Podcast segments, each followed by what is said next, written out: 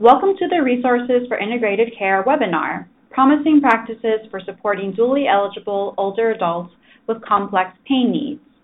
This podcast is excerpted from a webinar presented live on June 27, 2019. In this podcast, Dr. Beth Darnall provides an overview of the prevalence, common causes, and types of complex pain needs among older adults, as well as different approaches to pain management. So, the experience of pain is prevalent among older adults, with roughly 40% of those aged 65 or greater reporting chronic pain. 15% have high impact chronic pain, and we define this as pain that limits life or work activities on most days for the previous six months. Among adults who are dually eligible for both Medicare and Medicaid, they report having higher rates of chronic pain as well as higher rates of high impact chronic pain than adults who receive other types of insurance coverage. And the pain that they experience is more frequent and more severe and more impactful. So, pain, again, a very big problem in this patient population. And the negative effects of chronic pain are not just the physical and emotional suffering that they experience, but they also disrupt family and social relationships. Next slide, please. So, among dually eligible older adults who have chronic pain, they're also at risk for poor outcomes um, and also poor response to pain interventions that we try to treat their pain. They tend to have greater pain intensity, pain of longer duration, uh, what we call overlapping pain conditions, or experiencing pain in multiple bodily sites. They're more likely to be prescribed opioids and to have polypharmacy, multiple drugs being prescribed to treat their pain. They have greater functional impairments, more likely to have depression, anxiety, or other psychological comorbidities, and to have limited social supports and also mobility challenges. Next slide, please. Common causes of pain um, include a variety of reasons. This can be uh, increased prevalence can be due to uh, chronic diseases, injuries, um, other pain syndromes, and cancer, for instance.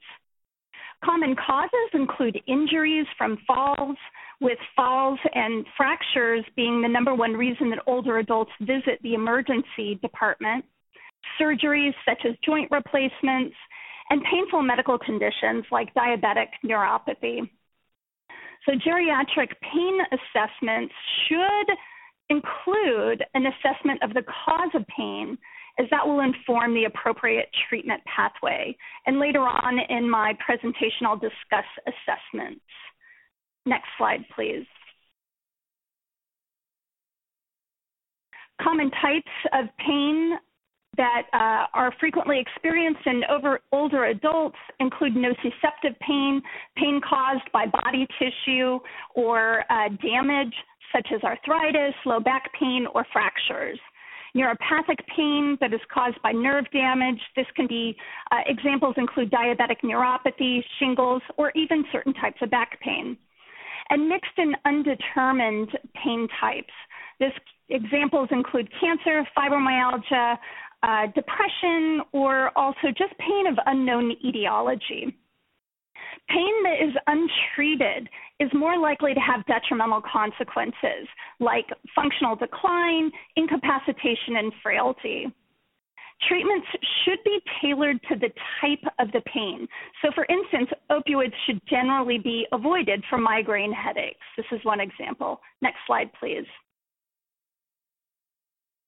A biomedical approach to pain treatment focuses on external solutions and medication, while a biopsychosocial approach helps older adults understand what they can do to keep their pain under better control and to minimize use of medications and medical treatments.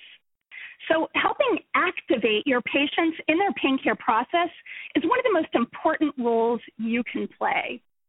Opioids may be an important part of some individuals' pain care plans, but opioids are just one tool in the toolbox, and I'll be discussing a range of additional treatments in my presentation. Next slide, please. In terms of opioid use, um, these data are from 2015, wherein uh, about one in five older adults were prescribed an, at least one opioid prescription in the course of a year. And over on the right hand of the sl- uh, side of the slide, you see that overall, 7% of older adults filled four or more opioid prescriptions over the course of the year, with older adults with lower incomes being more likely to be prescribed opioids. Next slide, please. Now, there are advantages and disadvantages of opioid prescribing among older adults. Advantages include reduced pain for some people.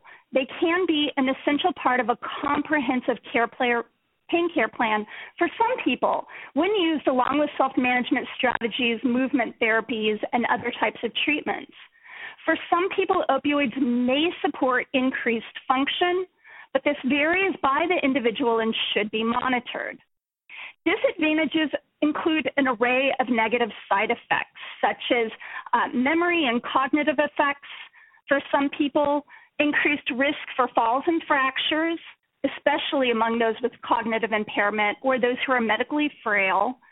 Some individuals may find opioids highly rewarding, which can cause depressed mood, passivity, and there is risk for addiction. Accidental overdose, sleep apnea and respiratory depression are um, additional risks. Higher opioid doses increase all of the health risks described above. And then lastly, constipation and confusion are uh, typical uh, and common symptoms and side effects described by people taking opioids. Next slide, please. So key considerations opioids shouldn't really be avoided as a first line analgesic for chronic pain. They shouldn't be the first line pain reliever, but they can be appropriate for some patients, especially within the context of acute pain. Opioid stigma is common, so you may not be a prescriber, but you can play an important role in normalizing older adults' fears and concerns and provide non judgmental support if they do need and use opioid medication. Person centeredness is key, so tailoring a care uh, care plan based on the individual factors is critical. Next slide, please. Always offer local behavioral treatments when available. So, providing education and self management, even when medications are prescribed. So, these can include online, print, and behavioral resources. You can reference some tip sheets that accompany this webinar. The main point is to avoid binary thinking that it's either medications or behavioral treatment.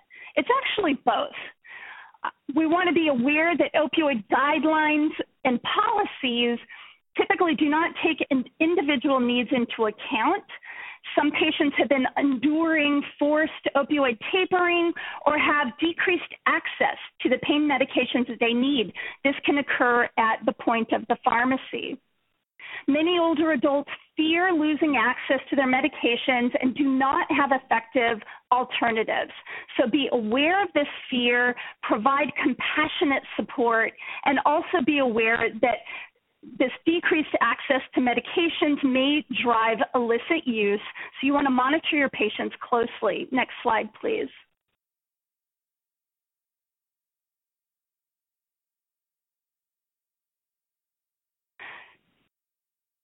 Opioid tapering is the um, slow, reduced use of opioids over time, or what we call opioid de- deprescribing.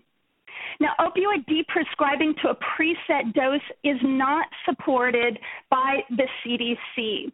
And we really want to take an individual approach to deprescribing in cases where that's appropriate forced opioid deprescribing should always be avoided whenever possible.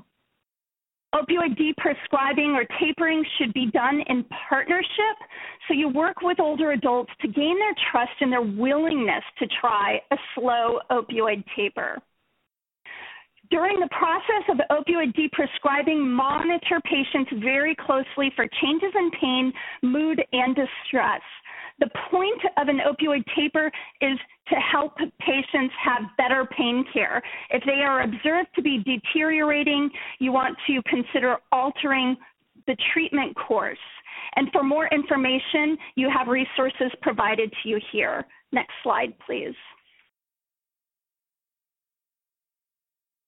Now, previously I described uh, a biomedical treatment approach, and now I'd like to talk about the biopsychosocial treatment model for pain. Next slide, please. So we want to be mindful that we're assessing the needs of the whole person. Pain is a multidimensional experience that's impacted by an array of uh, factors, including sleep, mood, and activity. We want to use validated pain assessment tools based on the older person's ability to communicate, so their verbal capacities. We want to include assessments that uh, are both self report and also observational in nature. Be mindful that if older adults have cognitive impairment, um, you want to engage caregivers and family members uh, to do this whole person assessment. And assessments should be re-administered consistently over time. Next slide, please. In addition to assessing pain intensity, it's important to assess various characteristics of a person's pain. So these are just some of those examples, including pain location, quality, um, limitations, and the types of treatments a patient has tried. Next slide, please. Now, it's common for individuals who are experiencing pain to also have concomitant uh, cognitive and emotional distress about their pain. And this is important to assess and treat because a person's mindset and their psychological disposition has a capacity to amplify their pain. We want to help our patients get to the point where they feel a greater degree of control and they have tools and skills that they can use to better control their own experience. Next slide, please. Next slide. Yeah, thank you. Cognitive behavioral therapy is the gold standard biopsychosocial treatment for chronic pain. Um, this is uh, a treatment typically delivered by a psychologist that is skills based and often may in- integrate family members and spouses in the process so that patients can learn information and ways to help themselves better manage their pain. Next slide, please. So that an individual will have developed greater self efficacy to control their own pain experience. Next slide. Oh, there we go. Okay, so it's important to be mindful that a passive approach to pain care does not work well. So this is where self-management is vitally important. If behavioral support is not available to your patients, you are their actual point of support. So at each visit, both your patients into various resources that they can use and then ask them how they're doing with self-management minimize the focus on medication during your medical visits and instead focus on helping the patient with access self-management resources. Here I provide information about the American Chronic Pain Association, the Pain Toolkit, and also low-cost and free evidence-based self-management programs that you can integrate into the care of your patients. Next slide, please. Finally, um, Empowered Relief is a single session, two hour behavioral medicine class that is scalable, accessible, and low cost. You can access information about this treatment at the website. This is a treatment that any healthcare clinician can become certified to provide to your patients in group format. So this is um, both efficient and you can treat many patients at one time. Longer course behavioral treatments include uh, eight week cognitive behavioral therapy or the chronic pain self management program. At this link, um, you may find that the chronic pain self management program is offered free of charge uh, in various municipalities, so check your local resources. Next slide, please. So we recommend inclusion of movement therapies, walking, gentle yoga, and you may also choose to host a free American Chronic Pain peer support group in your clinic or healthcare organization with uh, information here on how you can access that. Lastly, screen and monitor your patients for depression as this can impede engagement and pain self management. Next slide, please. In terms of non pharmacological pain management, first determine the cause of pain, focus on non pharmacological pain management strategies and lifestyle interventions wherever possible. These can include um, ergonomics, adjustment in sensory stimuli, lifestyle techniques, and relaxation techniques to better manage pain. Next slide. And in terms of pharmacologic pain management, discuss with older patients any concerns that they may have about using pain medications. Ensure that your patients understand what adverse effects may occur and have a plan to address them. Establish a process for discussing adverse effects and managing those. Encourage and provide access to behavioral treatments to avoid medication becoming the only pain relief strategy that your patients are using. And in terms of medications, always start low and go slow.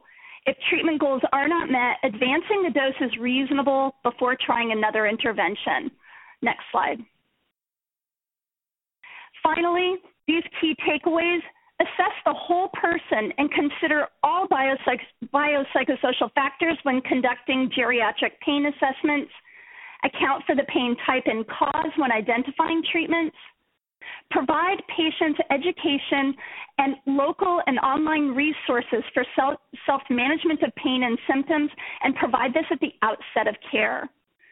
Screen for depression and refer when appropriate, as this can impede engagement in pain self management encourage older adults to access these complementary approaches, which are really primary treatments for pain. Always start low and go slow when using pain medications and prescribing pain medications. And since opioids are likely to be prescribed in dually eligible older adults, be aware of the risks and benefits to select patients monitor carefully, and always employ an integrated approach to pain relief beyond opioids. Thank you for listening. This podcast is presented by the Lewin Group and is supported through the Medicare and Medicaid Coordination Office at the Centers for Medicare and Medicaid Services. MMCO is dedicated to helping beneficiaries enrolled in Medicare and Medicaid have access to seamless, high quality health care that includes the full range of covered services in both programs. To support providers in their efforts to deliver more integrated, coordinated care, MMCO is developing technical assistance and actionable tools based on successful innovations and care models. To learn more about current efforts and resources, please visit our website or follow us on Twitter for more details. Our Twitter handle is at integrate underscore care.